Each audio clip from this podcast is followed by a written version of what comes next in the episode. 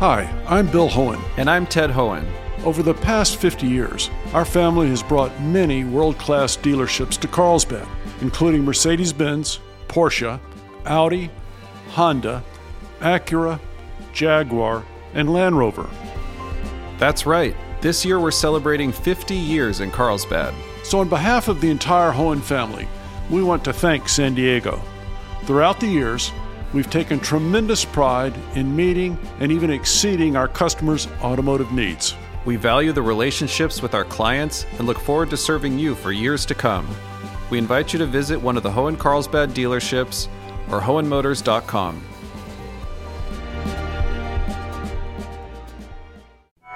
Thunderbolts and lightning, very, very frightening in San Diego all of the county. So every city, everyone got involved with it. I'm Maureen Cavanaugh with Jade Hindman. This is KPBS Midday Edition.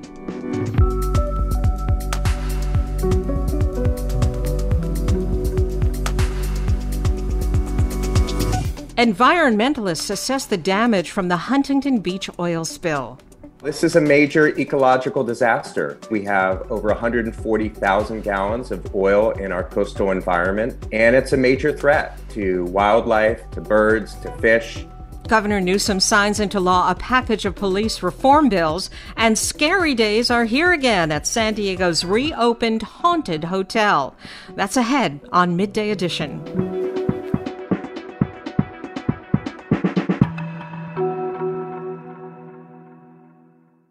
KPBS On Demand is supported by UC San Diego, offering the online Master of Data Science program, a blend of computer science, statistics, and domain expertise. Learn more about University of California San Diego's online Master of Data Science program at omds.ucsd.edu. Did you hear the thunder? Did you see the lightning? Today's big topic in San Diego is the incredible and most unusual thunderstorm we had last night. Much of San Diego experienced hours of thunder, lightning, and pouring rain, and that came less than 24 hours after a mild Santa Ana. And another rainstorm may be on its way by the end of the week. So, what the heck is going on with the weather? Joining me is National Weather Service meteorologist Alex Tardy, and welcome back, Alex. Thanks for having me on. I don't remember a thunderstorm here in San Diego quite like last night. How unusual was that? Yeah, no matter how you look at it, whether you follow the weather or not, um, you probably couldn't help but notice. And one of the things that made it significant, it was all of the county. So every city, Oceanside, Imperial Beach, San Diego, Escondido, everyone got involved with it. Um, and it would rank up there as being unusual, not the most lightning we've ever seen, but there was thousands of strikes when you count everything in the cloud and then the dangerous ones that hit the ground. And there was even hail. Yes, we had places in Escondido where the strongest storms, thunderstorms, produced hail as large as a half inch or marble size. And it wasn't just one or two. Uh, we saw photos of people with uh, whole bunch of marbles in their hand, which was hail. And if you're wondering, that's why the raindrops were so large too. When the rain first set in, it was melted hail uh, where most people were. What kind of damage did this storm do? Well, fortunately, we didn't get a lot of flooding. Uh, so, in a situation like this, when you have a lot of thunderstorms over the course of several hours, we're talking, you know, 3 p.m. all the way up to 11 p.m. When you have that many thunderstorms moving over the same area, you can sometimes get flooding and, and in some cases dangerous flash flooding. So we didn't have that. Um, we did have some palm trees that took direct hits and burned. We also had uh, numerous power outages. I had one in my house uh, briefly. We had one at our office here that was lingering overnight. So we had power lines and transformers that were hit by lightning. In fact, I can vouch I saw one happen in real time where a main SDG&E transmission line got hit by a lightning bolt and sparks went flying. Now, this is the third electrical storm west of the mountains in a month here. Where are these storms coming from? Yeah, that's correct. In a nutshell, it's uh, tropical moisture, or you can call it monsoon moisture, that comes up from the south. And the difference is that there's a weather disturbance that's able to squeeze that moisture and instability and turn it into thunderstorms. So, what's fascinating to me, you know, we hear all the time and we even learn in school well, you need a mountain, you need the sunshine to produce a thunderstorm. I don't think there's any mountains in Encinitas or in La Jolla or in Mira Mesa. And there certainly wasn't any sunshine at eight o'clock yesterday evening. So, what's spectacular is that we have weather disturbances that are interacting with this moisture and instability, getting this spectacular light show. And are these storms moving that are moving in from the south? Are they disrupting our usual uh, weather pattern, our fall Santa Ana weather pattern? I would say they're not disrupting it. Um, you know, we are starting a new water year now, so this is perfect timing for that. And we're in the heart of just entering the heart of Santa Ana season, October and November. So all this rain is overall very beneficial to fire weather, um, not really to water supply, but to fire weather. And I think these type of storms will be independent of what ends up happening this upcoming winter. So you don't see this anticipating a wet winter for us? Well, that's a great question. Something I was thinking about today and yesterday. So not full scientific proof, but we have looked at years like October 2016, October 2018. And why am I talking about those two days? Those two months had just the same type of weather widespread showers, thunderstorms, wetting rain over all of Southern California. And not only did it dampen the fire season or, or minimize it that fall where it wasn't as severe, it also ended up being a really wet winter. So we're not quite sure if there's a correlation. There may be, but we can't quite say scientifically just because we saw two recent years with very similar conditions. This coming year, we're going into La Nina. That typically means drier than average. So we don't know if there's enough information to override that. Now, we're expecting another storm either later this week or Monday. Any idea how that will compare to last night's storm? Yes, we are in a little bit of pattern of wet weather. Considering it's October, it's quite unusual. The storm system coming in Thursday night and Friday is much different. Uh, the moisture is coming from the south, but it's not as energetic. We, we won't see the instability and the amount of energy that produced all that lightning and heavy rain. So the storm on Friday, starting probably Thursday night, we're expecting rain, but overall it should be light. Then you mentioned early next week, there is a another storm coming down from the north this time that could bring us showers for sure early next week. A little far away from now, uh, so it's uncertain. But early next week could be yet another storm uh, that brings us some showers, but coming from the north, so it'll be cooler. I've been speaking with National Weather Service meteorologist Alex Tardy. Alex, thank you so much. Thank you again.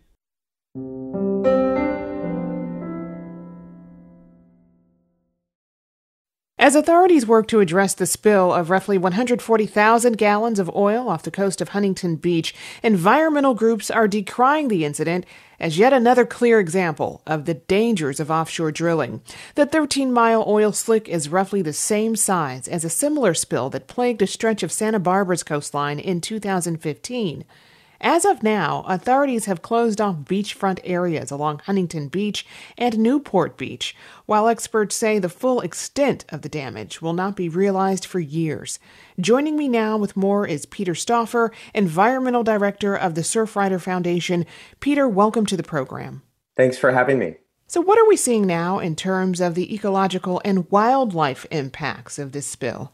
Well, this is a major ecological disaster. You know, as you noted, we have over 140,000 gallons of oil in our coastal environment, and it's a major threat to wildlife, to birds, to fish. And right now, officials are working to contain the spill and, and try and clean it up. But you know, once you have uh, the spill in the ocean, which is a very dynamic environment, uh, it's very difficult to do so. Is there any sense that this spill could affect San Diego's coastline as well? It certainly could. You know, that's going to depend on on wind and currents uh, in the coming days, uh, and also will depend on how effective uh, the current efforts to contain the spill are. You know, obviously efforts are being made with uh, booms and skimmers, but again, you know, when you have uh, that amount of oil in a large area in the ocean, very, very difficult to respond to it. Is there any chance last night's storm could have affected the movement of the slick and its cleanup prospects? It may be. You know, we're getting uh, regular updates from the Unified Command. You know, we have the U.S. Coast Guard, California Department of Fish and Wildlife, along with the responsible party, and you know they are running point on this this spill cleanup. But you know we are getting uh, updates uh, several times a day, and that's something that we'll have to keep an eye on. And how is the Surfrider Foundation helping with cleanup efforts at the scene? Well, you know, last night our Newport Beach chapter uh, and our Huntington Beach chapter uh, met with city officials uh, who are working on oil spill response. You know, it's really important to emphasize that oil is highly toxic. Uh, and so members of the public should not be participating in the cleanup uh, unless you have the appropriate training uh, and understand those protocols. But you know, we have received tremendous interest from our volunteers uh, and other members of the public that want to participate. So, um, you know, we are collecting names of, of folks and, uh, you know, we're providing updates to our network of volunteers of, of how they can support the effort. And you mentioned the oil is toxic. I mean, what does the cleanup effort on the ground actually consist of? Well, again, you know, this is uh, trained professionals from uh, a variety of different agencies. And, you know, again, part of this is doing everything that's possible uh, to try and keep the oil off the shoreline. Once it gets on beaches and into coastal wetlands, it really becomes a mess because it's very, very difficult to clean up and those pollutants are, are persist, persistent. You know, past oil spills have showed us those contaminants can remain in the environment uh, for years or decades to come. So at this point, it, it's about containment and trying to respond. Uh, but this is going to be a, a long-term effort uh, to try and respond and and restore uh, our coastal environment. Well, what's used to contain and clean up? Uh, you know, in terms of containment, uh, skimmers are used, uh, which you may have seen images on, on television. So these long, skinny devices that float at the surface. Because oil floats at the surface, that can be effective if, if wind and, and sea conditions are relatively mild, that, that you can help contain the spill that way. And then, of course, you know, once the spill uh, comes into contact with the shoreline, that, that's a whole different issue. Very complicated to try and remove that from the coastal environment. How can we prevent these kinds of incidents from happening in the future? Well, you know, the best thing we can do is to stop any new offshore oil drilling. There actually is legislation in Congress that would permanently protect the California coast and other major regions of the US from new offshore drilling. And, you know, the, the spill that happened, this was from a legacy lease that was issued in, in the early 1980s. And so really what, what we need to do is move forward with uh, decommissioning these existing oil platforms as swiftly and safely as we can. And as you say, this spill is a grim reminder of how dangerous offshore drilling can be. Do you think spills like this will serve as a wake up call to the consequences of that? You know, we certainly hope so. You know, there's been uh, tremendous interest in this from the national media. We've heard from, from supporters all around the world that are concerned about this. And we've seen engagement from elected officials at, at all levels. So, yes, you know, we're hoping that this will spur some action, particularly at the federal level, to pass a permanent ban on new offshore drilling off our coasts. And though somewhat far out uh, at this point, how do you think the question of liability will play into how the spill is dealt with? Yeah, you know, I would expect that we will see some significant fines and penalties for this for the Refugio oil spill, I believe that was, you know, in the neighborhood of, of $60 million. So, you know, obviously the Amplify Energy, the, the responsible party, they've got a long road ahead. They've got some significant obligations legally in terms of environmental mitigation. And yeah, you know, that, that process will be moving forward in terms of uh, whatever fines or penalties uh, may be assessed. And as we mentioned earlier, this spill is very similar to the one that occurred off the coast of Santa Barbara six years ago. Uh, what lessons can we learn from that? Well, you know, that effort was uh, many, many months in terms of, of the cleanup and response. And so the penalties, as you discussed. And, you know, what we saw six years ago was, you know, the extent of the oil was actually much broader geographically than officials sort of initially acknowledged. And so I think that for everyone involved to continue to do the due diligence, And for members of the public to exercise caution, check before you go to the to, to the coast. Check with your you know local government website you know if you live in orange county or, or san diego county. Uh, and of course just make sure that you honor uh, any beach closures and beach advisories. How can people get involved if they'd like to help?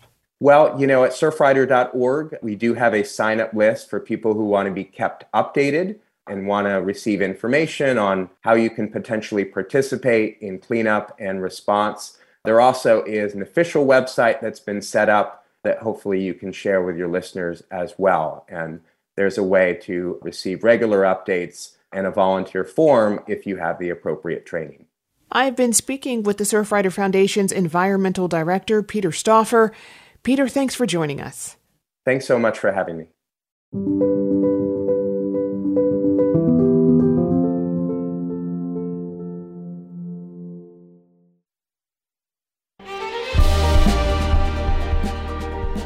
Hi, I'm Bill Hoehn. And I'm Ted Hoehn. Over the past 50 years, our family has brought many world class dealerships to Carlsbad, including Mercedes Benz, Porsche, Audi, Honda, Acura, Jaguar, and Land Rover. That's right. This year we're celebrating 50 years in Carlsbad. So, on behalf of the entire Hoehn family, we want to thank San Diego. Throughout the years, we've taken tremendous pride in meeting and even exceeding our customers' automotive needs. We value the relationships with our clients and look forward to serving you for years to come. We invite you to visit one of the Hoehn Carlsbad dealerships or Hoehnmotors.com.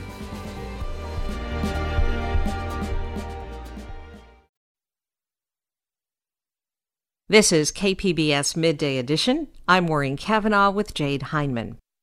Early Monday morning, Scripps neuroscientist Ardem Patapoutian got a call from Stockholm. He and his research partner David Julius had just won this year's Nobel Prize for Medicine.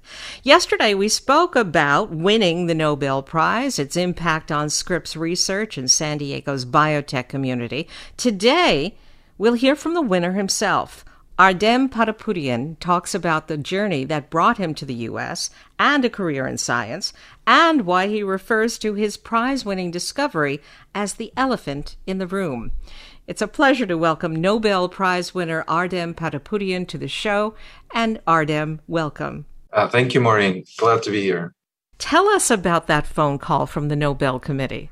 It actually is quite interesting because, as many of us uh, with, with smartphones, uh, and non landline phones. I had my phone muted in the evening, do not disturb. And so I had missed three or four phone calls from Stockholm, two in the morning. Um, interestingly, they had found my father's phone number in who lives in Los Angeles and is 94 years old. And they called him to ask how to get a hold of me and it was actually my father who was able to call me and uh, wake me up and tell me the news which is a very very special moment. I can imagine. Now because of your work and david julius's work we know more about how our sense of touch works. Why did you call that an elephant in the room kind of discovery? Well, it's it's quite fascinating because you know for other senses such as the visual system, we have figured out how uh, the receptors and the cells work for decades and decades ago. And and yet how we sense touch this enigmatic uh, how uh, proteins or receptors would translate mechanical information pressure into chemical signals was completely unknown. We knew these receptors existed uh, but we didn't know what they were and this is what we were very interested in. So my lab first worked on in parallel independently from david julius on temperature sensors. And then the last 10 years we've focused on pressure sensing both uh, different aspects of touch sensation. And how would you like to see your work used in a practical application? We're we're very interested in the possibility of translating this work. As you know basic science takes a long time to translate into medicines. 10 to 20 years is the number often thrown out there and that's that's quite accurate. So i think we have from our work and our collaborators work we have information that blocking these receptors could actually help people who suffer from neuropathic pain. The challenge is to find those blockers as well as to find a way to give it locally to areas that pain needs to be suppressed now, during the news conference you had on Monday with Scripps, you talked about your personal journey coming from war torn Lebanon to becoming an American Nobel Prize winner. Can you share some of that with us? You know, all of this still has to sink in, and it hasn't. But it, it is a pretty incredible story for me. Being an immigrant from Lebanon, when I came to US as, as an 18 year old, didn't even imagine that there could be a career in science. It did not occur to me. I didn't know this was a professional. Of course, I'd heard of scientists, but it was just kind of a foreign concept that didn't apply to me. And so I started as a pre med student and um, worked in a lab to get a letter of recommendation for medical school and just loved doing the basic science and kind of shifted my career and it's i feel extremely privileged to uh, been working in this area since then. I, I, should say that i feel tremendous gratitude uh, for this nation for accepting me for you know i went to ucla on pell grants. Both federal and state contributed to my education and it's just so so wonderful to be to be part of this system where where it recognizes the importance of basic research just for discovery's sake as well as for its potential for translation. What really got you about science? I think it was just the um, the idea that there are things of how our body works that we don't understand. And if you did the research and you did it the right way you would actually be the first person ever to know how that works. And that's a thrill that's very, very difficult to explain by words. But once you feel it, it's it's it's very addictive and it's very gratifying. What do you think winning the Nobel Prize actually means for you in your career?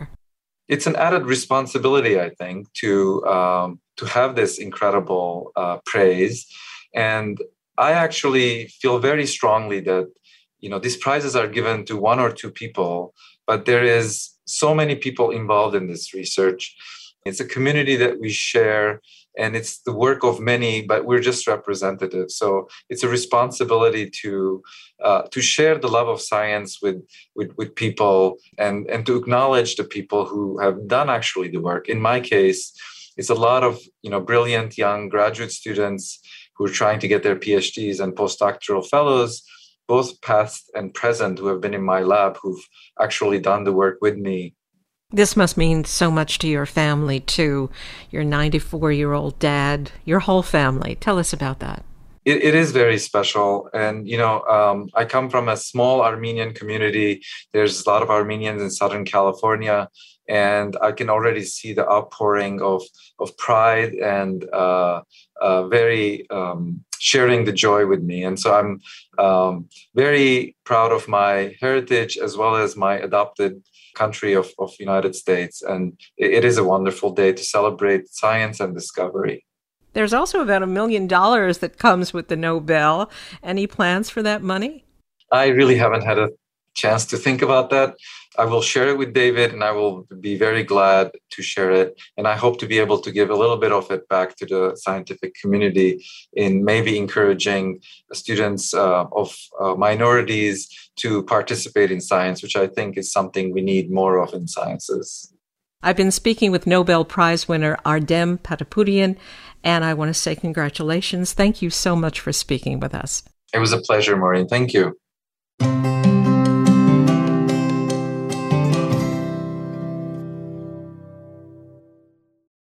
Come January 1st of next year, policing in California will be different. Governor Gavin Newsom signed into law reform bills that address use of force, accountability, and training for officers. It's a major step forward for communities who have been pushing for police reform. So, what's in the legislation and what impact will it have on police and the people they serve? Joining me to discuss the legislation is community advocate Genevieve Jones Wright, who is also executive director of Community Advocates for Just and Moral Government governance. Genevieve, welcome. Hello. Thank you so much for having me. Thank you. Police reform is something you've been advocating for. First, what is your reaction to Governor Newsom signing these reforms into law? It is about time. Our constitutional rights are virtually meaningless if law enforcement officers, in particular, and other state actors can simply violate our rights with impunity and no repercussions. And with these laws being placed on the books, we are closer to having more checks and balances that are very much needed. We are getting very close to ending this culture of impunity for law enforcement officers and deterring and preventing unlawful misconduct. And one of the laws that stands out deals with accountability by creating a decertification system. It prevents an officer from being employed by another law enforcement agency should they be found to have engaged in misconduct. How important is this aspect of police reform? It's very important. California is seen largely as a leader on the criminal justice front, but in many ways, we actually lag behind other jurisdictions. And SB2 is an example of that. Before SB2 was signed into law, California was just one of only four states that did not have a decertification process. And so I'm very pleased that we do now have this process in place, which puts us on the right side of things. But we also have to understand that last year SB2 was introduced as SB 731. And for whatever reason, it was not signed into law then. And it was only signed into law just last week. And the new laws also address the use of restraints and rubber bullets. Can you talk a bit about uh, that and what use of force legislation stands out to you? I obviously agree that we needed this law on the books, but at the same time, I think that there are opportunities for us to add to this law. And with this particular law that was carried by Assemblywoman Lorena Gonzalez right here in San Diego, we are finally seeing these very basic standards that will help to prevent unnecessary use of dangerous weapons on people who are community members and who are engaging in their constitutionally protected right to peacefully protest. And now they can do that, hopefully, without risking being severely maimed or injured, as we have seen right here in San Diego County. When you look at some of the, the cases that have happened here locally, how do you think these laws could have changed outcomes? I am thinking about Ms. Leslie Furcron, and I don't know that this particular law would have changed anything, which is why I think that we may need to come back and revisit and, and make stronger language. And the reason why I say this is because although AB 48 requires officers to be trained on the use of kinetic projectiles and, and chemical agents in a safe manner, it does not speak to the situations that made Ms. Furcron's injuries arise. For example, we already had laws on the books through our local police department policies and procedures that prohibited aiming these weapons at certain parts of a person's body. And Ms. Furcron was shot in her head. And so that was already prohibited. But also, what happened in Ms. Furcron's case was that the officer who used the weapon that blinded Ms. Furcron, he was not trained on the use of that weapon. And he also shot that weapon at a very long distance, which data and the policy showed was a very unreliable distance.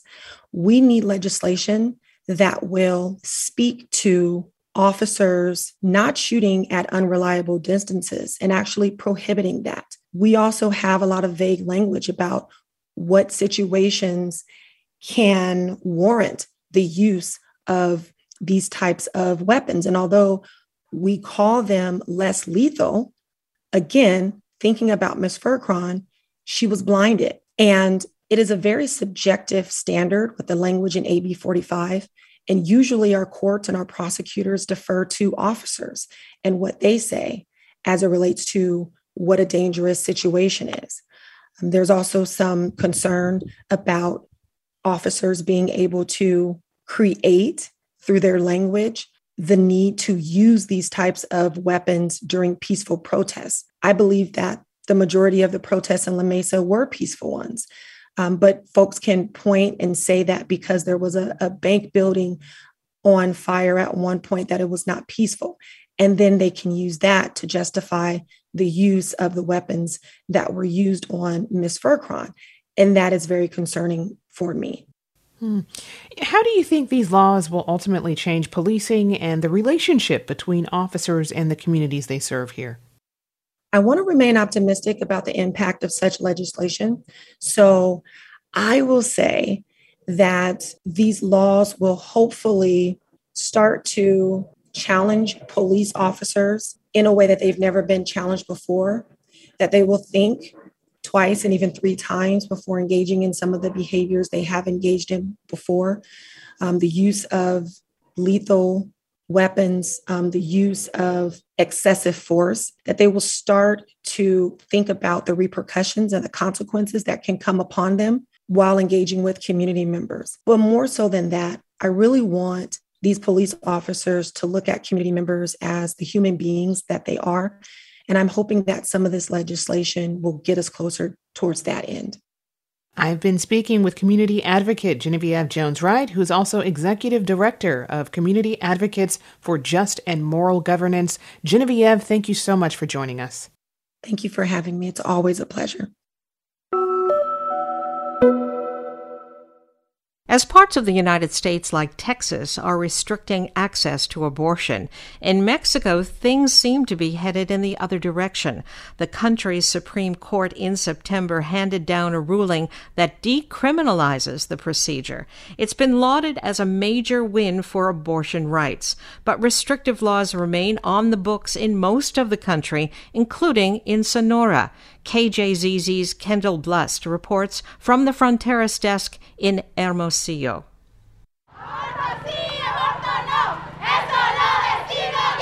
Hundreds of women marched down the streets of the Sonoran capital, Hermosillo. They're decked out in green bandanas and carrying brightly colored signs with witty phrases that echo their chants calling for access to safe, legal abortion. It's September 28th, International Safe Abortion Day, when for decades women across Latin America have protested to demand abortion rights. This year, the march comes just weeks after a landmark decision by Mexico's Supreme Court striking down an abortion law in the northern state of Coahuila and ruling that all laws criminalizing abortion are unconstitutional. Todos estamos a favor de la vida. Right after the ruling, Chief Justice Arturo Zaldívar took to Twitter to say everyone is pro life, but the court's unanimous ruling recognizes the lives and dignity of pregnant people who have the right to seek abortions. The decision has been met with resistance from opposition groups. Despite growing public acceptance in recent years, support for abortion rights remains a minority position in Mexico. Still, the Supreme Court ruling has brought activists renewed hope. Francisca Duarte has been protesting for abortion rights since the 1970s. She says she's thrilled to see the fight continue, especially with so many young people now invested in the feminist movement. Es un avance importante porque posibilita. And while she calls the Supreme Court's decision late, she has no doubt it's a huge step forward, not only keeping women and those who help them out of the criminal justice system, but also giving activists more leverage to push for change. Nearby, Yolanda Vasquez says she credits women like Duarte for helping to make this change possible. Ha sido un reflejo de la lucha de mujeres de año tras año, ¿no? She says the court's decision is built on the shoulders of women who fought tirelessly for abortion rights. Still, there's a long way to go, particularly in states like Sonora, says Gabriela Herrera. She founded Jurídicas Feministas, which provides legal services to women and girls in Sonora. Sonora es de los estados más severos en esta parte. She says Sonora has some of the most restrictive anti abortion laws in the country. Those getting an abortion face up to six years in prison, twice as long as the three year cap in the now overturned Coahuila law. At least six women are currently serving sentences in Sonora for receiving abortions, according to advocates. Another 10 abortion investigations have been filed so far this year in the state. Nationwide, it's more than 400. Sonora's current law only makes exceptions in cases of rape or health risk. And while the ruling should prevent future criminal investigations, it doesn't immediately make abortion more accessible in states like Sonora. That will take legislative action or further challenges in court. Es un problema de salud pública. Herrera calls it a public health problem because while only four of Mexico's 32 states have broadly legalized abortions, she says they happen every day all across the country. En Hermosillo, en Cananea, en Agua Prieta, en San Luis. Abortion groups in Sonora say in the last 18 months, more than 5,000 women and girls have sought their help. Untold others have risked unsafe methods, with experts estimating that about a million abortions are carried out in Mexico every year. As the protest wraps up, women gather in front of the state Congress building, now riddled with pro abortion messages and symbols in black spray paint. They chant legal abortion in the hospital. Nosotras mismas hemos comprobado en los hospitales. Andrea Sanchez with the activist group Marea Verde says Sonoran hospitals aren't living up to their obligations for care. Throughout Mexico, prejudice among medical professionals, a lack of training, and laws that require doctors and nurses to report patients have created a hostile atmosphere for many people seeking seeking abortion care. As they continue to fight for abortion rights, Sanchez says activists know they can't just change laws. Culture and practices will have to shift too. I'm Kendall Blust in Hermosillo.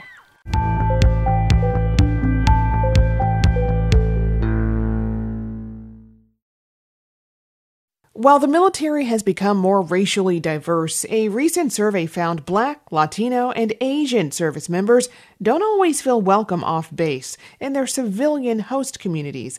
Desiree D'Iorio reports for the American Homefront Project.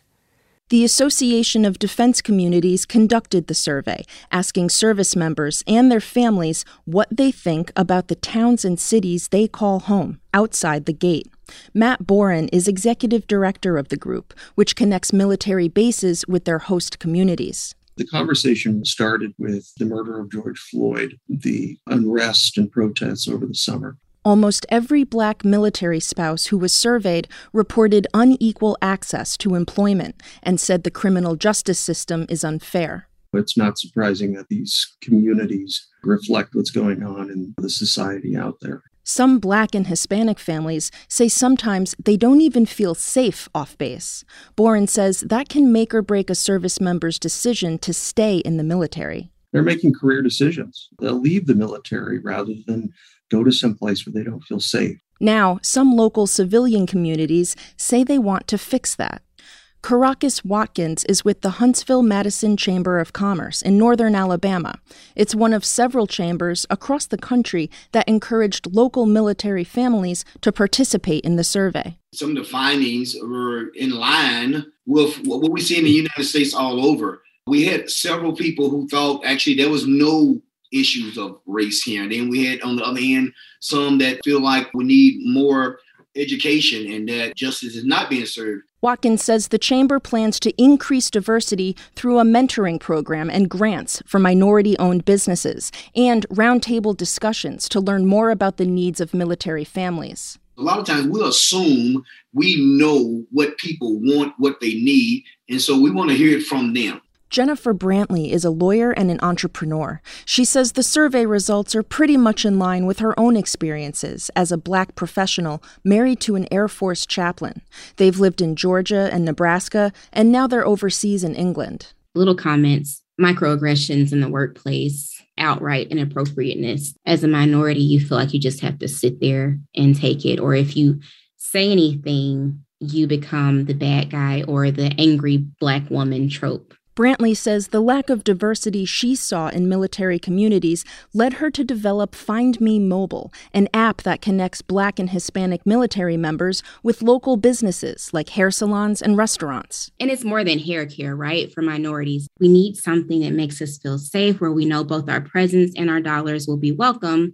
And I'm like, well, how about an app? But she says the path to equity is more complicated than an app or roundtable chats. I think it's more about education versus talking to people and talking at people. Every effort is appreciated, but we need to figure out what can we do to get to actual change, to get to people's hearts, to get to people's minds. Matt Borron at the Association of Defense Communities says local inclusion efforts are important, but the military's top leaders also need to act. It can't just be at the local level because installation leadership might feel that they don't necessarily have top cover, that they should probably steer clear if it's controversial. Borron is supporting an effort in Congress that would require the Defense Department to survey military families every other year about the racial climate in defense communities. I'm Desiree D'Iorio on Long Island.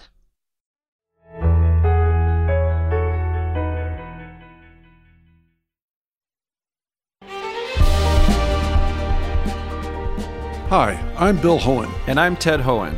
Over the past 50 years, our family has brought many world class dealerships to Carlsbad, including Mercedes Benz, Porsche, Audi, Honda, Acura, Jaguar, and Land Rover. That's right. This year we're celebrating 50 years in Carlsbad. So, on behalf of the entire Hoehn family, we want to thank San Diego. Throughout the years, we've taken tremendous pride in meeting and even exceeding our customers' automotive needs. We value the relationships with our clients and look forward to serving you for years to come. We invite you to visit one of the Hoehn Carlsbad dealerships or hoehnmotors.com.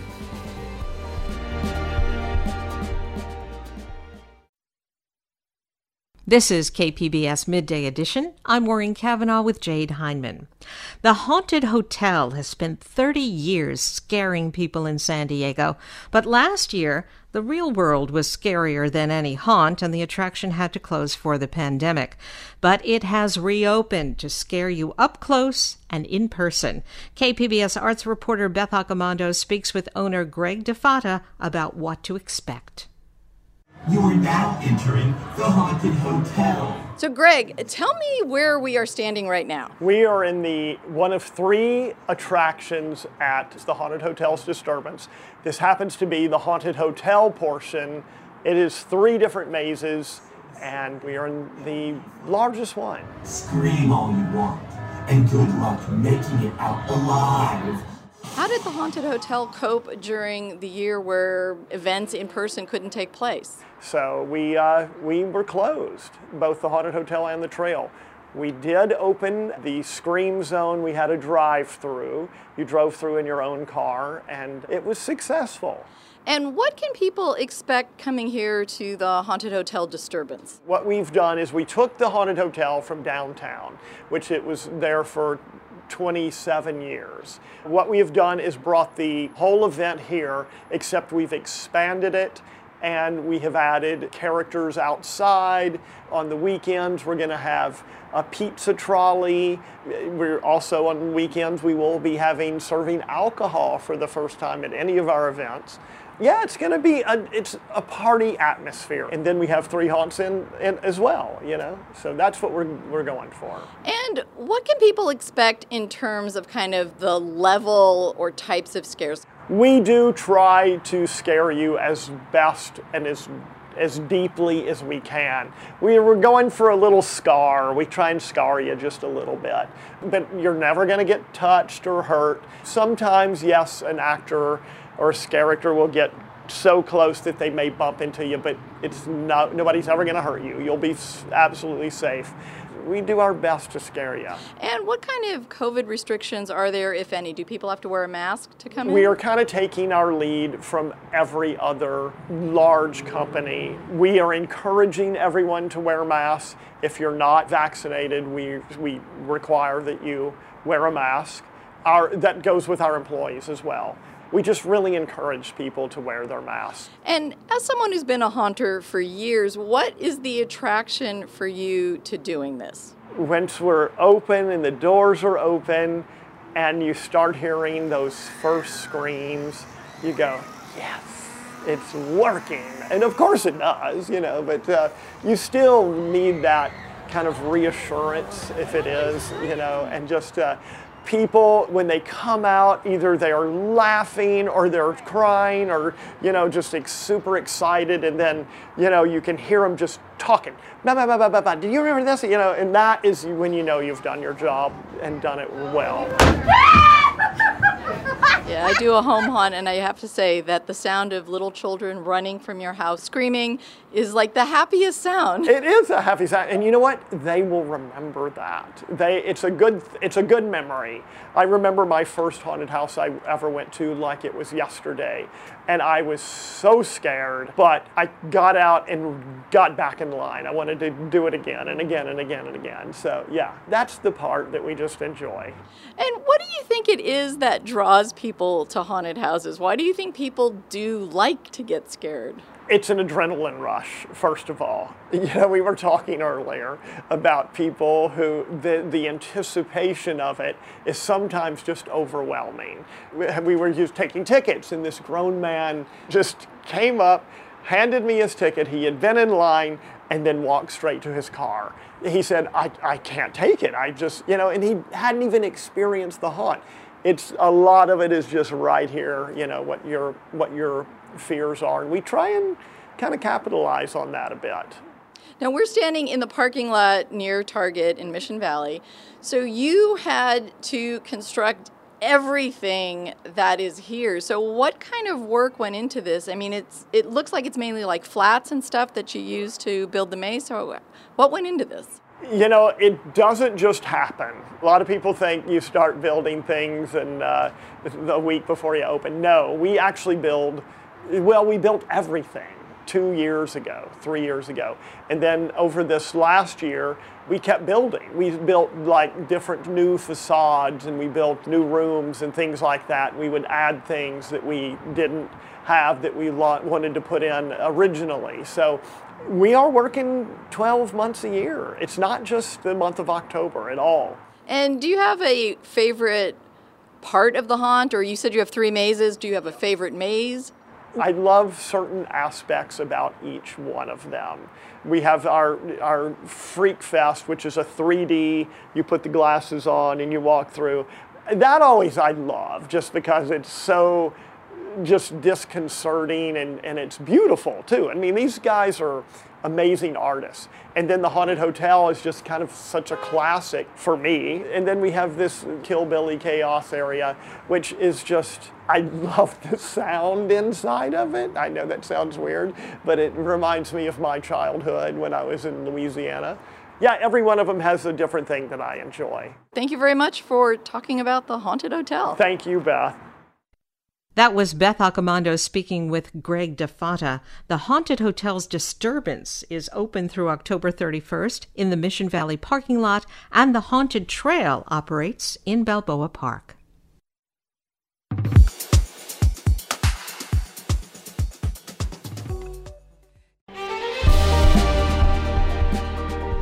Hi, I'm Bill Hoehn. And I'm Ted Hoehn. Over the past 50 years, our family has brought many world class dealerships to Carlsbad, including Mercedes Benz, Porsche, Audi, Honda, Acura, Jaguar, and Land Rover. That's right. This year we're celebrating 50 years in Carlsbad. So, on behalf of the entire Hoehn family, we want to thank San Diego. Throughout the years, we've taken tremendous pride in meeting and even exceeding our customers' automotive needs. We value the relationships with our clients and look forward to serving you for years to come. We invite you to visit one of the Hoehn Carlsbad dealerships or Hoehnmotors.com.